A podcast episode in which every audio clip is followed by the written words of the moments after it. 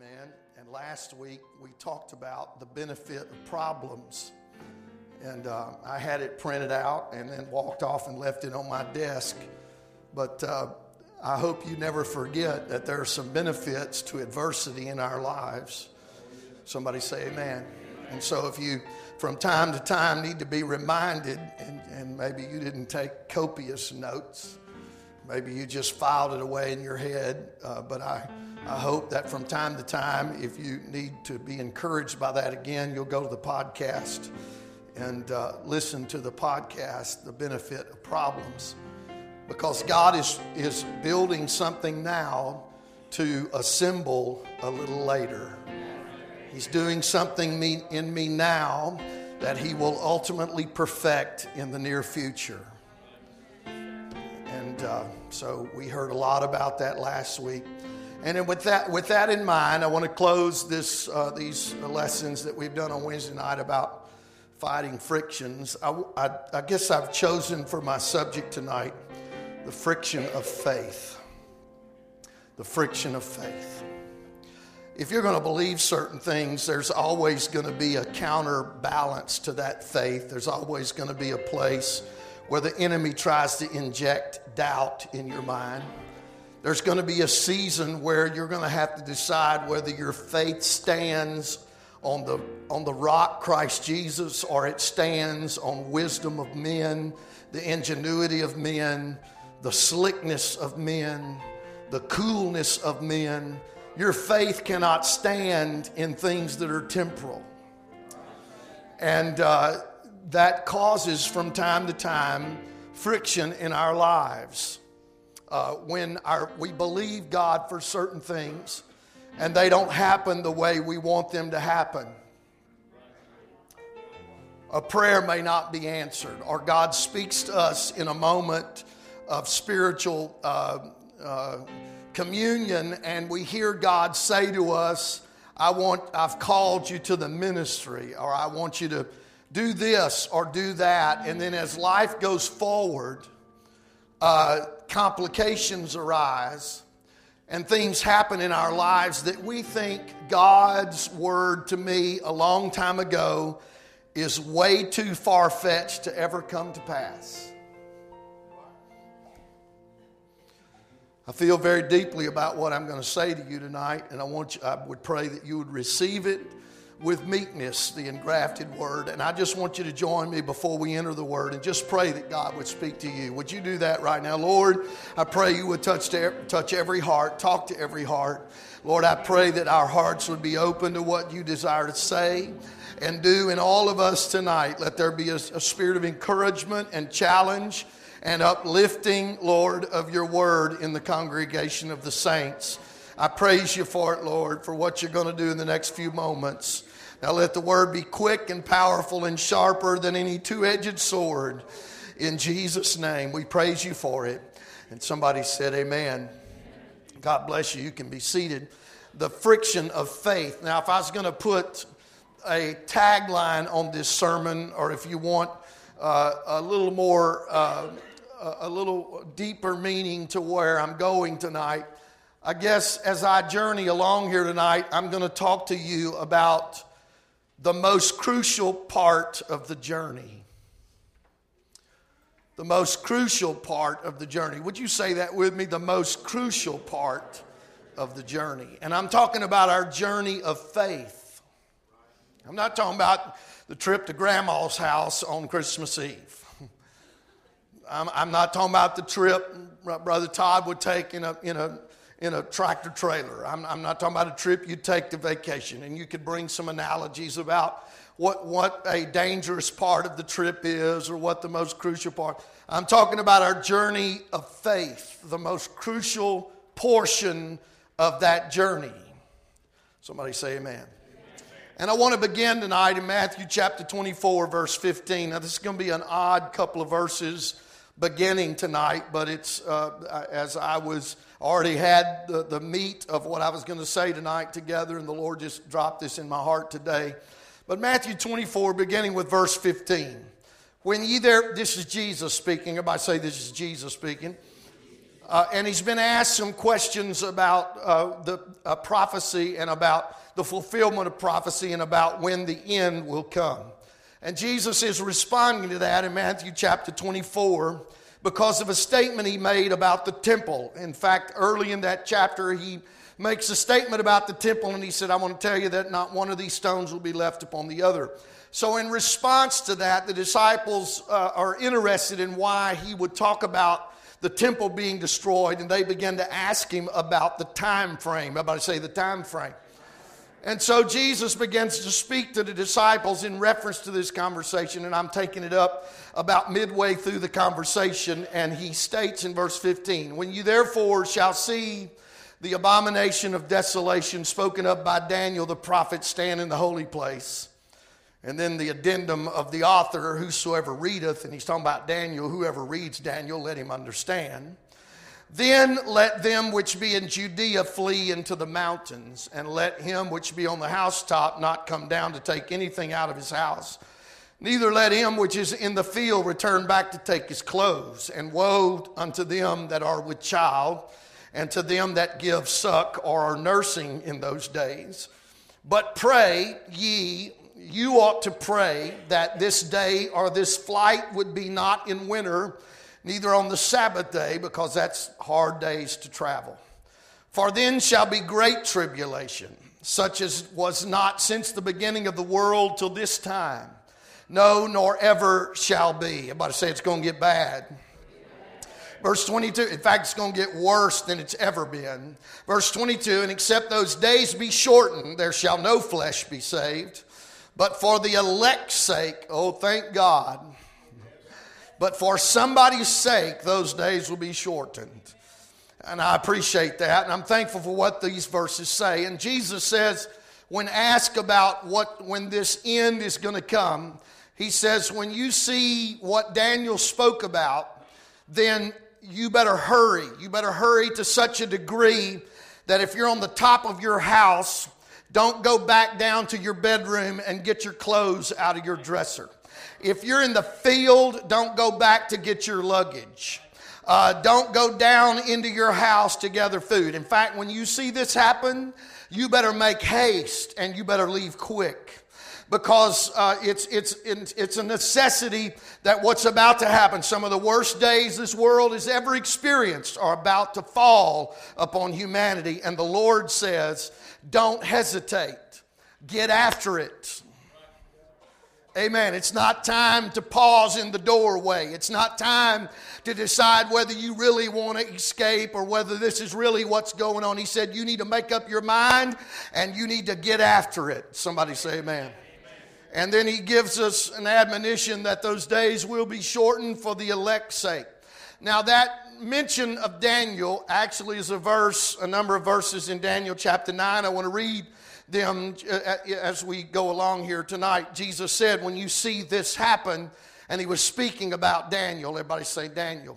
So it's important we read what Daniel said because Jesus referred to it as being just before some of the worst days the world has ever seen.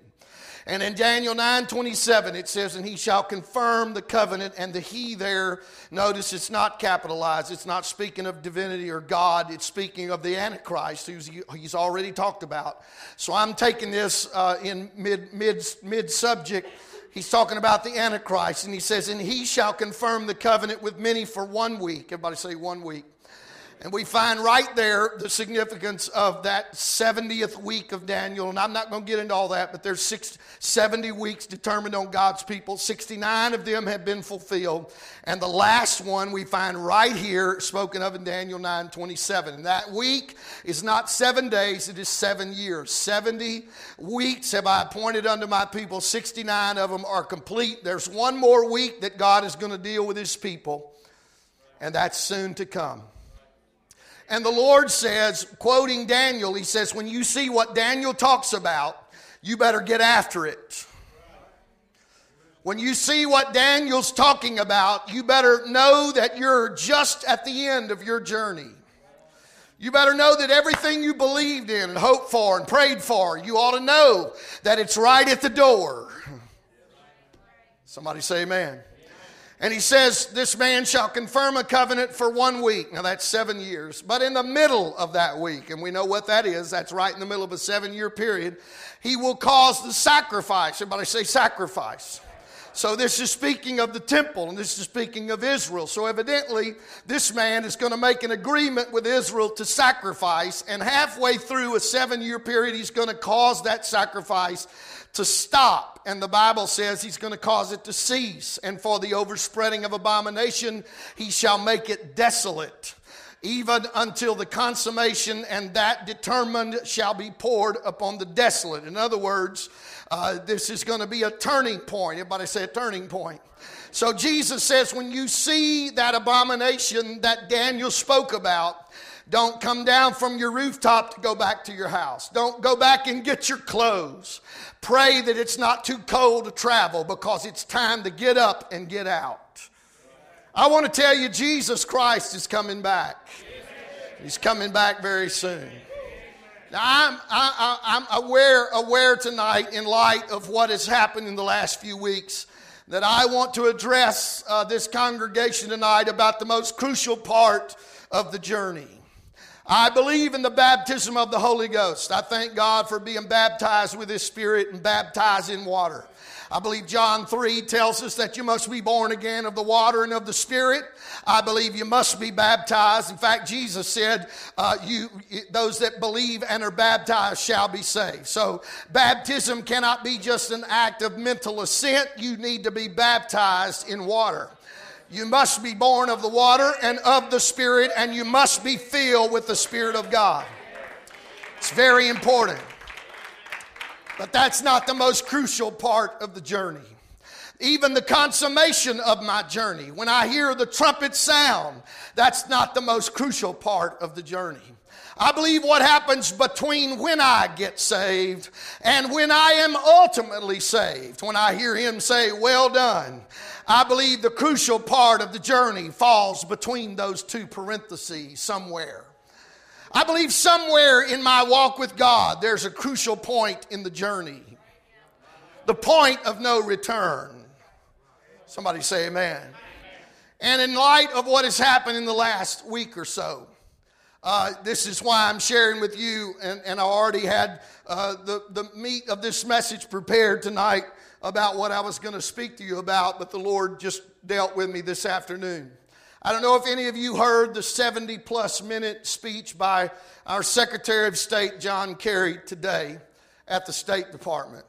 But in light of what he said, I want to bring this to your attention because you may not have heard any of it, or you may not have, you may have heard excerpts of it. But let me say to you, just for, for your understanding tonight, in 1948, Israel became a nation. In 2018, listen closely, that will mark 70 years from when that happened. The Lord, speaking about Israel as of a fig tree, He said, This generation shall not pass until you see all things consummated. I want to tell you, we are living close to the coming of the Lord. And if you want to draw straws or split hairs about when that happened or how long a generation is, let me throw something else in the mix for you. In 1967, Israel, now that was a nation and had been for 29 years or, or 19 years, Israel took control of Jerusalem in what's called the Six Day War in 1967. This next year will mark 50 years since that happened. So I'm not sure which one of those is the fig tree, but I want to tell you we're getting close to the coming of the Lord. Those two things has already happened. But the present conflict now is not over Israel's right, well, for some it may be, Israel's right to be a nation. And there may be some friction about whether they have a right to Jerusalem as a capital. But the present friction is over Jerusalem being shared and the holy sites of, those, of that city being shared.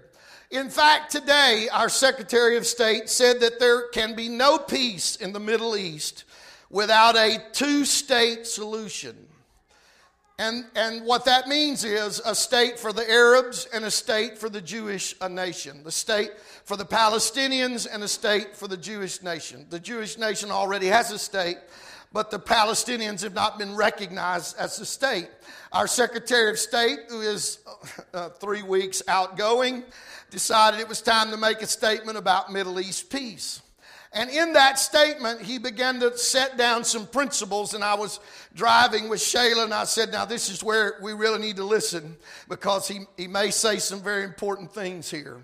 And the first thing he said that had to happen uh, for there to be a Middle East peace was that Israel was to withdraw from the territory that it gained in the 1967 war. Basically, that means you cannot have Jerusalem anymore. Principle two was to adhere to the UN resolution that was passed many years ago, 181, which calls for two states and two peoples, one Jewish and one Palestinian. The third principle was that the solution, there needed to be a solution about the Palestinian refugee crisis and how they were being handled and driven out of their homes, and I understand that. But when he got to point number four, principle number four, I wanted to remember it in such a fashion. So I, I when I got here, uh, arrived here and got to the office, I, I found a transcript of it and I wanted to quote it. So I'll quote our Secretary of State in his context of speaking about peace in the Middle East. And he states, Principle four, and I begin to quote. Principle four provide an agreed solution for Jerusalem as the internationally recognized capital of the two states and protect and ensure freedom of access, listen, to the holy sites consistent with the established status quo. That means both nations will have privilege at the recognized holy sites. I keep on quoting. Now, Jerusalem is the most sensitive issue for both sides, and the solution will have to meet the needs not only of the parties, but of all three monotheistic faiths. That is why the holy sites that are sacred to billions of people around the world must be protected and remain accessible and the established status maintained. That simply means, to translate, he says all three of those faiths uh, have a right to the Temple Mount. He goes on to say, most acknowledge that, that Jerusalem should not be divided again like it was in 1967, and we believe that. At the same time, there is broad recognition that there will be no peace agreement without reconciling the basic aspirations of both sides to have capitals there. Your Bible says that there will be a, an agreement made that will allow Israel to sacrifice on the Temple Mount again. Your Bible says there will be an agreement that in the middle of a period of time, that agreement will be broken for some reason. And the breaking of that agreement is the abomination that Daniel spoke about. And then Jesus said the world will enter such a terrible time, it will be known as the Great Tribulation. I want you to know we are right at the door of that happening. Never have we been closer to an agreement that two peoples can worship on that Temple Mount than we are right now in our history. So I've come to this pulpit to talk about the journey. I want to tell you, saints of God, the bride is making herself ready. I'm going to say it again. The bride is making herself ready. Now, some of you are playing the fool and you're. You're, you're going to play around until you think right the last minute you're going to jump in here and pray through. I want to tell you there's a group of people here that are getting ready. And they're not making any bones about it, and they're not making any excuses about it. And they don't care what the world thinks about it, and it may not be popular, but they're going to make themselves ready. They're not trying to act like the world, walk like the world, be like the world, participate in what the world is participating in. There is a bride that has heard the call and she's making herself ready. Anybody know what I'm saying here tonight? Now, you can play around if you want to, but I want to tell you the Lord is coming and He's coming soon. We are in the most crucial hour of the journey right now. We are coming to the last few miles of a long journey. Never is it more important no matter the frictions or the adversities or the trials, never is it more important than now to hold on to your faith. No, you didn't hear me. Never is it more important than right now to hold on to what you believe. Never is it more important than right now to not bail out and say, I'm tired of serving God. Now's the time to run like you've never run before. Now's the time to pray like you've never prayed before. Now's the time to worship like you've never worshiped before. Now's the time to be around the altar instead of heading to the bathroom. You're in the most crucial part of the journey right now. Oh, clap your hands unto the Lord. I don't know about you, but I've made up my mind to make it all the way. 2 Timothy 4, verse 7. I want to read you the words of one of our, uh, one of our ancestors of the faith. He's in prison writing this. He doesn't have enough food. He doesn't have enough clothes. His eyesight's going bad, and the list goes on and on. But listen to what he says Timothy, I have fought a good fight. I have finished my course, and I don't have enough clothes to stay warm, and I don't have a doctor to look at my eyes, and I don't have enough paper to write. Uh, bring me some when you come. But he said, I tell you what, I do have enough of. I have kept my faith. I haven't lost what I believe. I may not be in the best of circumstances, but I still have my faith. Verse 8 Henceforth there is laid up for me a crown of righteousness, which the Lord, the righteous judge, shall give me on that day. Isn't that wonderful? But I like the next part, but not to me only. This is not an exclusive award. He said he's not only going to give it to me, but to all of those that love his appearing. Keep the faith, saint of God. Sickness is going to rise. Difficulty is going to be multiplied. Trouble is going to rise on every side. People are going to forsake the truth and walk out on God. But you just hold on. Oh. We're in the most crucial hour of the journey right now. Oh, come on, praise the Lord right now. Anybody glad you're serving Jesus? Oh, come on, let's praise the Lord for a minute. Hallelujah, hallelujah. First Peter chapter 1 verse 5. He's talking about somebody that's kept. And I believe that's the elect. I believe that's the church. Everybody say we're kept. Amen. I want to tell you why you're here tonight. You've been kept by the power of God. I want to tell you why you're breathing tonight. You've been kept by the power of God. I want you to know why you have your faith tonight. It's not because you just believe something, it's because God has kept you by His power. And Peter says in 1 Peter 1 5, who are kept by the power of God through faith unto salvation, ready to be revealed in the last time. Listen to that. It's hidden until the last time. Nobody sees it until the last time. No, you're not hearing me. They are kept by the power of God through faith unto salvation. In other words, those that are saved are going to remain hidden until the last time. And then all of a sudden they're going to burst forth and shine like never before. Oh, hallelujah. Oh, hallelujah. Oh, hallelujah. I want to tell you, folks, uh, it's time to understand that there's a crucial part of the journey. Yes, I've been baptized with the Holy Ghost. And yes, it's not going to be long that the light is going to burst forth. I'm not going to be what I used to be. I'm going to be changed in a moment in the twinkling of an eye. But I want to tell you, until that day comes, uh, I'm going to keep on believing. In the secret moments, I'm going to keep on being faithful. When nobody's watching, I'm going to keep on on believing. Yes, sir. Well, clap your hands unto the Lord. I feel the Holy Ghost in this room. Oh, hallelujah. Verse 6 wherein you greatly rejoice. If you're ready tonight, you got a right to rejoice. You got a right to get up on your feet.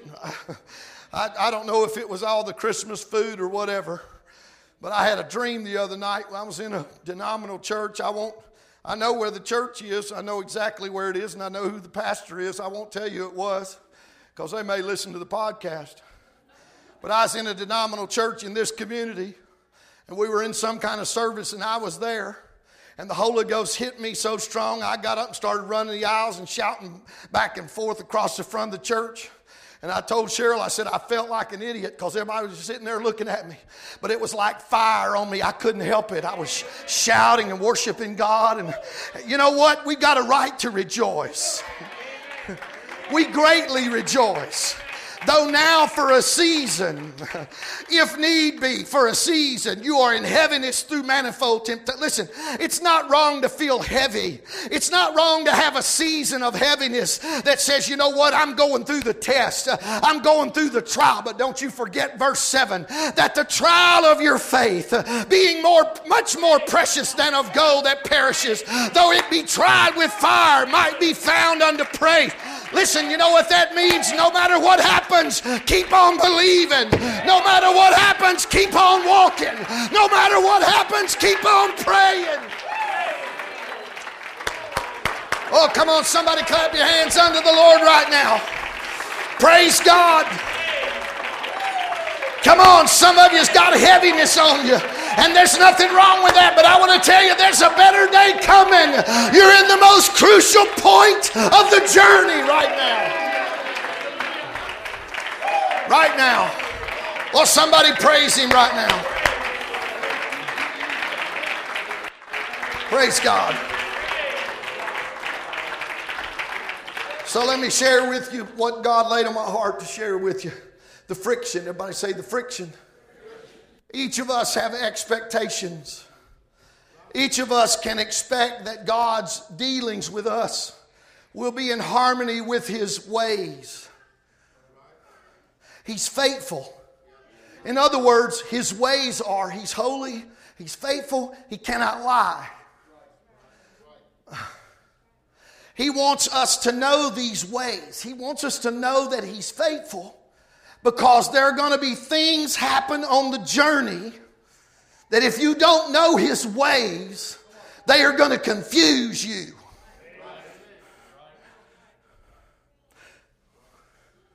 Let me give an example Psalms 95, verse 10. 40 years was I grieved with this generation and said, It is a people that do err in their heart and they have not known my ways. Everybody say 40 years. You know he's talking about? He's talking about Israel in the wilderness. And he said, You know what? All that stuff that happened to them, I was trying to get them to know who I was. That Red Sea that they got to griping about, and I led them through it, I wanted them to know I was their Savior.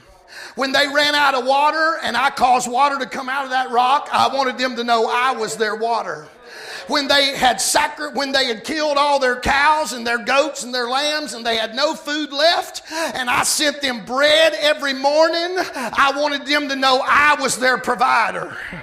But they never saw it all they saw was we get the same food every day. All they saw was we're not eating cucumbers like we used to. All they saw was this is a tough journey. Listen, saints of God, I don't care how tough it gets, you need to recognize that you're in the last mile of the journey and God wants you not to be confused. He's faithful, He cannot lie. What he said he will do. He's never going to leave me nor forsake me. He'll go to the end of the age with me.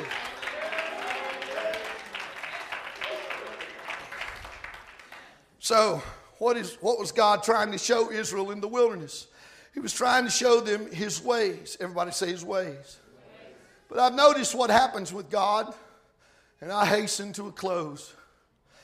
Uh, God is more concerned with us becoming like Him in, in character than He is in our doing good works and having a nice life. He wants us to be like Him. So He needs a time of waiting. It's, and I don't know if you've noticed it, but in the Bible, God would speak to people about what he, the purpose He had for their life. And, and, and, I'll bring you some examples, but let, let me also dare you to think about what God has said to you about your life and what He wants to do with your life.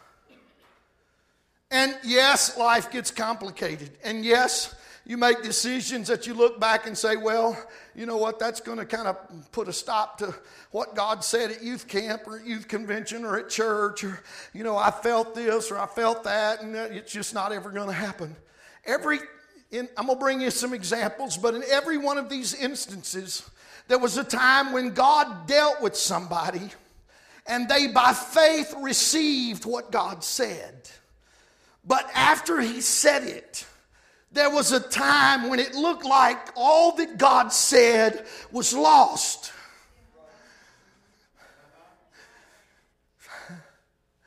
And the most crucial part of the journey of faith was not in the exciting moment when God said, I'm going to do this, nor was it in the exciting moment when God finally did it.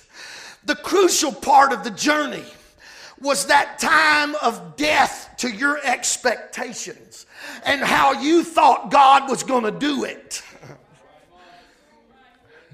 God said, I want you to do this, and in your head, you started making up how He was going to do it. And sometimes, when that doesn't happen like you think it ought to, you get discouraged and you feel like quitting. There are people in this, oh, I'm in the Holy Ghost. There are people in this room right now that God has said stuff to you about what He wants to do with your life. But you're in that in between period when now it requires you can't walk by sight. You've got to walk by faith. It doesn't feel like it used to. When you were at the altar and God said it, you don't feel that fire anymore. You're in the most crucial part of the journey. It's when you just got to put one foot in front of the other and say, I know what God said, and I'm not going to back up, and I'm not going to quit, and I'm not going to forfeit it, and I'm not going to lose my faith. Oh, come on, clap your hands unto the Lord. I want to say something to you. Don't you turn your neighbor and tell him, listen, listen real good. Never doubt in the dark what God showed you in the light. Don't you ever doubt in the moments of darkness what God said to you when you were in the light of His presence. Because most times it happens like this. Each of us, God creates us with a special purpose. God wants to reveal it to us because He's got a lot invested in us.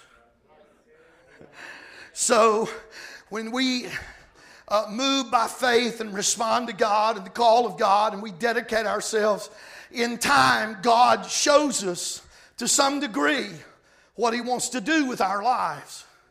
It's overwhelming, it's miraculous. It's like there's no way it could happen. I'm preaching to those tonight, tonight in this room that think because years have passed that those are wasted. but they're not wasted. It's happened all through the scripture and it's happening to you right now. You're in the most crucial part of the journey because God shows you things that He wants to do. But then he gives you a time where your expectations and all of your efforts are brought to nothing. And then when there is no other way for what God said was going to happen to happen, all of a sudden, supernaturally, not by your efforts by any means, but all of a sudden, God does what He said in the first place. You say, Well, I'm not sure I understand that. Let me say to you the most crucial part of the journey between the giving of the promise and the fulfillment of the promise. That's the most crucial part of the journey. Let me give you a few examples. Abraham. Abraham answered the call of God, and because he responded by faith, God said, I'm going to make you a great nation. Oh, how powerful and awesome that is for a man to hear. I'm going to make you a great nation. But then Sarah becomes barren. And there is no way that he can have an heir. So he tries to do it himself with Ishmael. And there is a gap of years between the promise and when Isaac was born that Abraham had to flesh out what he believed. No, you weren't going to live at youth convention. No, you can't stay at the altar. You got to go back to work. You got to address the problems that come to your life. You got to deal with the mistakes you made. But God still is going to do what He said He's going to do. Just believe. Just hold on. And with Abraham, he said, I'm going to make you a great nation. And the Bible says in Hebrews that when Abraham was as good as dead, that God did what He said He was going to do. I thank God that He did. But the most crucial part of the journey for Abraham was not when he was on that high that I'm going to be a great nation, and not the morning Isaac was born. The crucial part of the journey was what you do between the two. Must I remind you of Joseph, who had a vision as a young boy that he would be a great leader one day and that people would be bowing to him. He was sold, though, and enslaved and falsely accused and put into prison. And for 21 years, he languished with a dead promise, some might say. But somewhere in Joseph's heart, he never let the vision die. He said, I know it looks bad, and I know things aren't happening like I thought they would, but I'm not going to let go of the dream God gave me. I may be in prison, but I'm going to be faithful. I may be falsely accused, but I'm going to be faithful. I may be sold by my brethren, but I'm going to be faithful. Yeah, Joseph. In fact, that's the most crucial part of the journey. It's what you do with the dream God put on you. In that waiting time between when God said it and when He does it, that's when the rubber really meets the road. Anybody can check out because it doesn't happen like they thought it should. Anybody can say, well, forget the dream when they're sold out by their own brethren. Anybody can forget the dream when the, when the false accusations fall. But I want to tell you, God knows how to bring Joseph out of prison and put him at the right place at the right time. And eight years later, his own brothers walk in and bow before him. And Joseph states in the book of Genesis, the Bible says that as soon as those boys bowed, that Joseph remembered the dream that God had given him. Don't let it die, saints. Don't let your faith fall victim to your expectations. I know things don't work out like you thought they should, but hey, God said it. He's going to bring it to pass. I want to say something to you. There are men and women in this church that God called you to ministry, that God laid effective ministry on your heart, and you have made decisions that you think I could never reverse those things. I'm preaching to you tonight. You're in the most crucial part of the journey. Don't ever quit on what God promised you. Don't ever fail to believe that what God called you to do, He's able to perform in your life. Oh, let's lift our hands and love the Lord right now.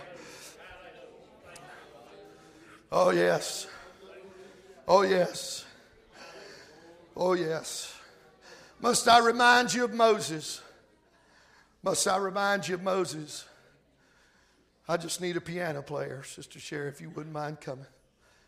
Must I remind you of Moses that had a vision of leading Israel out of Egypt? You remember that? I've come to set God's people free. And he knew he was the deliverer. He knew that. And the Bible tells us that in a moment, he, you know, how he took things into his own hands. He killed an Egyptian, buried him in the sand, thinking probably in his own mind, we're going to get out of here. The people are going to anoint me to be their leader. We're going to rise, uh, raise a rebellion and we're going to break the yoke of bondage and we're going to get out of Egypt. But see, yeah, God had called you to deliver Moses, but He didn't call you to do it your way. He called you to do it His way. He called you to the most crucial part of the journey, just walking with God every day. And Moses had that vision of leading God's people. And when he killed that Egyptian and buried him in the sand, and Israel didn't respond like he thought they should, he was driven out of Egypt. Do you remember how many years he was away from Egypt? The first 40 he was in Egypt, the middle 40 of his life he was in a wilderness, and the last 40 he was leading Israel out of Egypt. His life is comprised of three 40s. And right in the middle, the first part is God called you to be a deliverer. The last part is you are the deliverer with God's help the most crucial part is that middle time. When you don't know what God's doing and you're following around a bunch of sheep and you're broken. In fact, when God finally speaks to him 40 years later, everybody say 40 years later. No, it doesn't happen overnight. God said it a long time ago. But 40 years later, God said, Moses. And Moses says, Here I am. The Lord says, Take off your shoes. You're on holy ground. He said, I want you to go, I want you to go speak to Pharaoh. I want you to go tell him, let my people go. And Moses says, I cannot go. I cannot, I am slow to speech. Some say he stuttered. Uh, whatever it is, he, what, he wasn't like this 40 years before.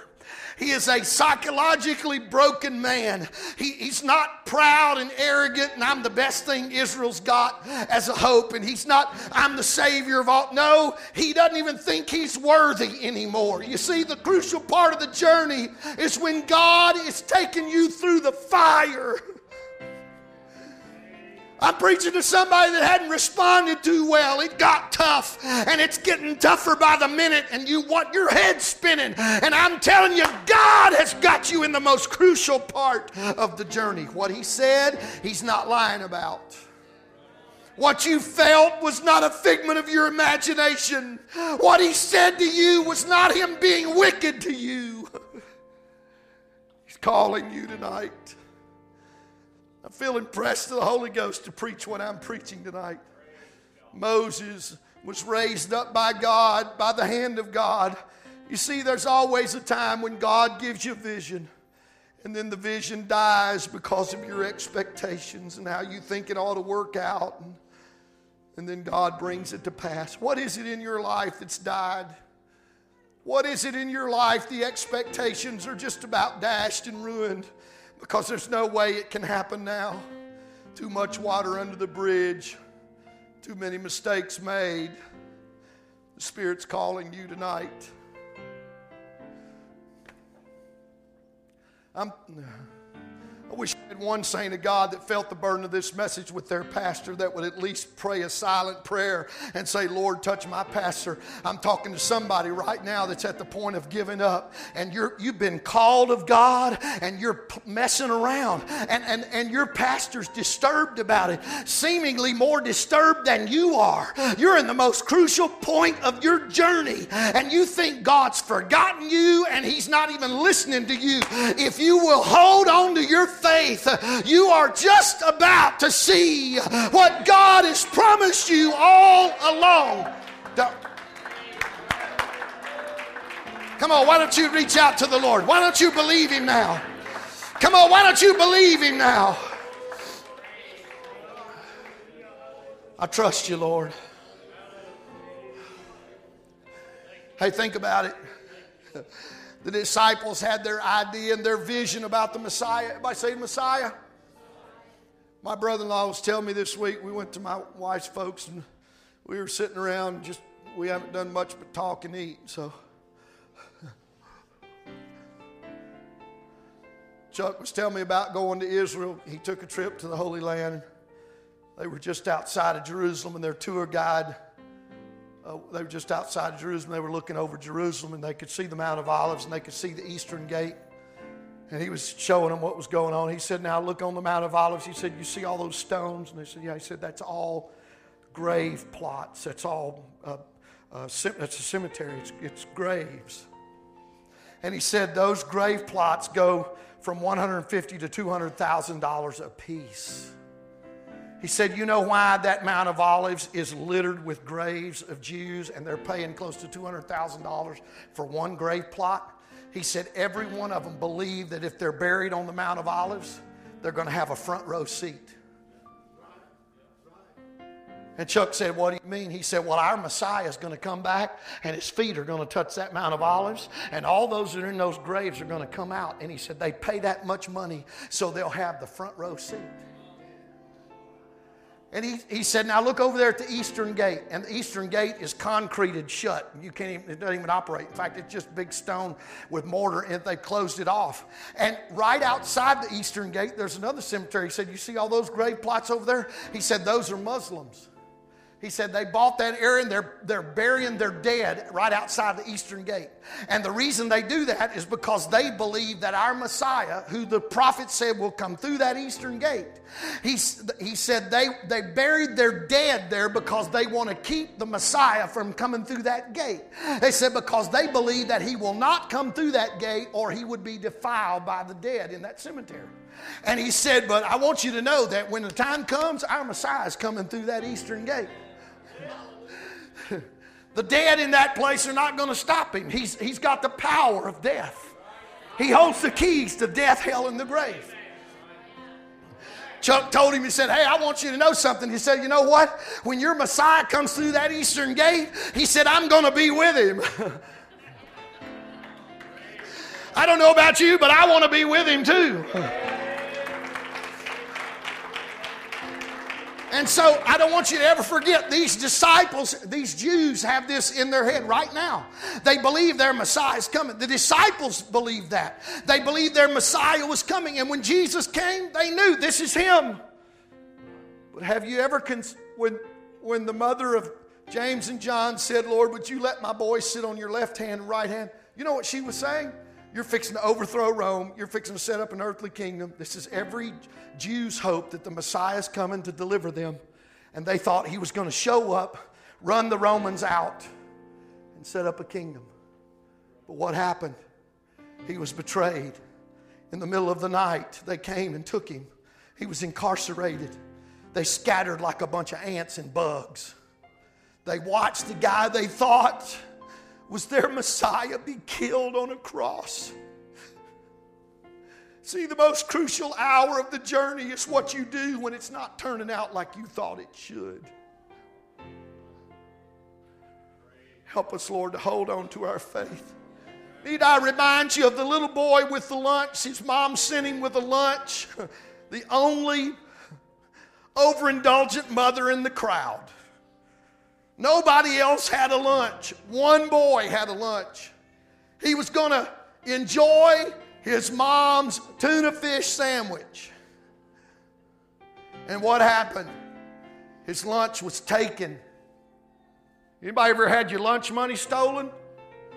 His lunch was taken by Andrew. One of those Messiah's guys came and took my sack lunch. And you know what happened? What he thought was lost when it got in the hands of Jesus, it was multiplied.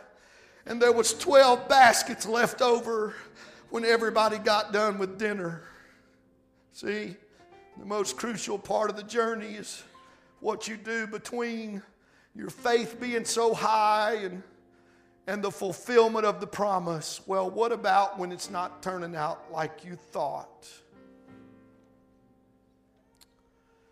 Must I remind you of Jesus speaking about a grain of wheat? He says, except it die.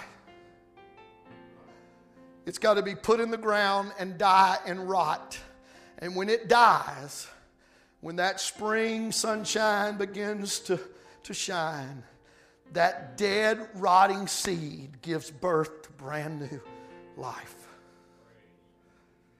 What happens between when God calls me and and the fulfillment of God's calling. Or when God moves on me or God tells me, don't worry, but yet I, I don't have any, I've got all kind of reasons to worry.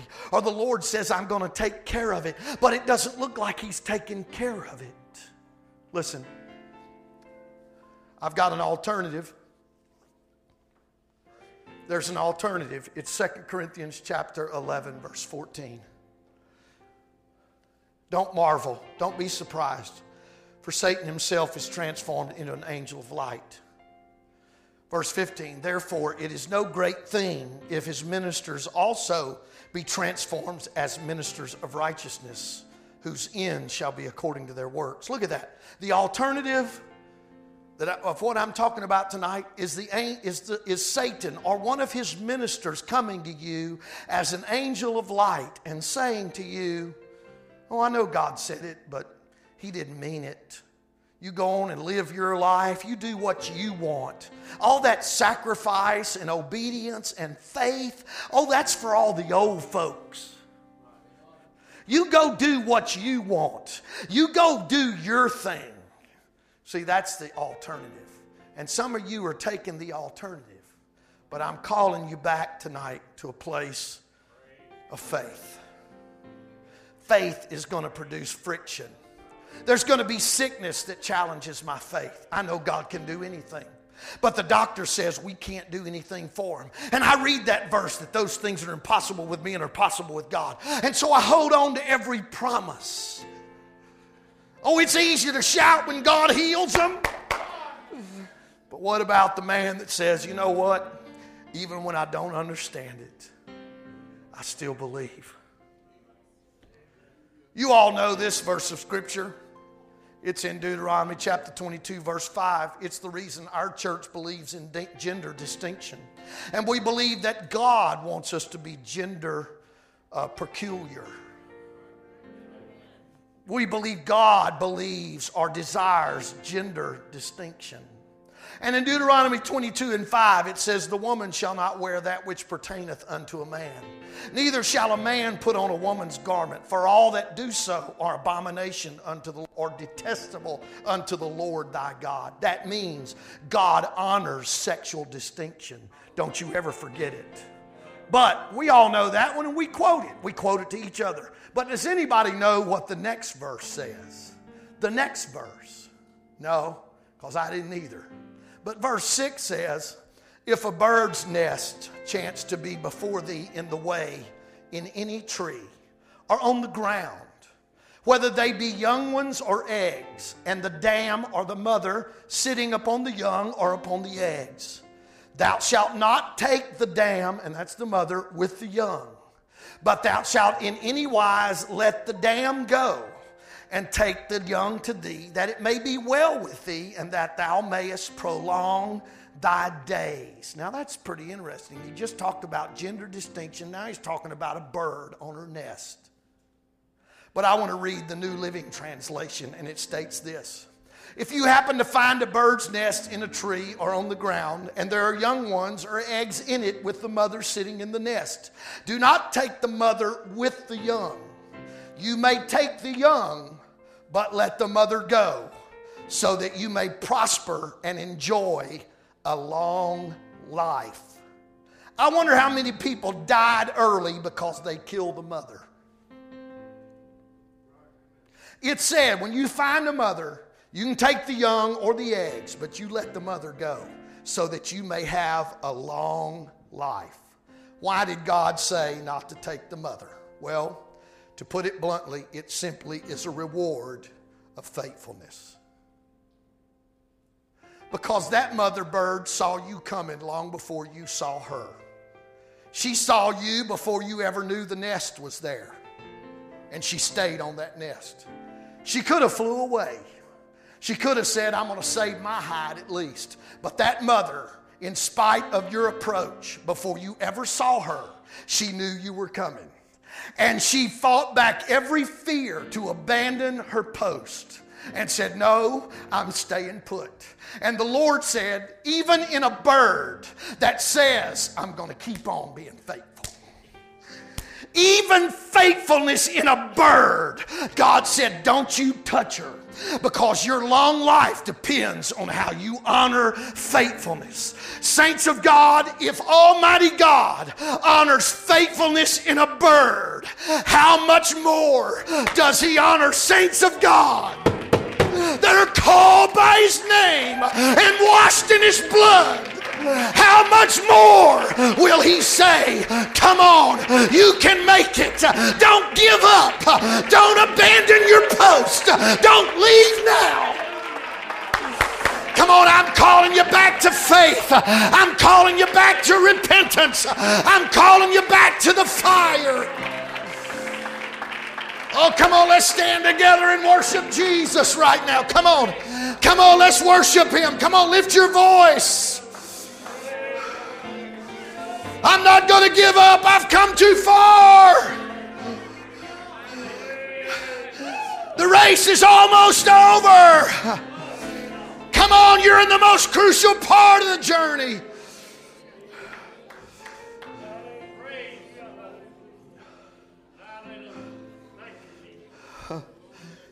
Oh, yeah. The greatest example of what I'm saying tonight. A great promise. Everybody say, great promise. A time of testing. Everybody say, a time of testing. And everybody say, a supernatural fulfillment. Yeah. The greatest example of what I'm saying to you tonight. I must remind you where I began this sermon tonight. Jesus is coming back. He said it. John 14, 3, don't you ever forget it. And if I go and prepare a place for you, I will come again and receive you unto myself, that where I am, there you may be also. He said it. I'm thankful. I'm encouraged by it.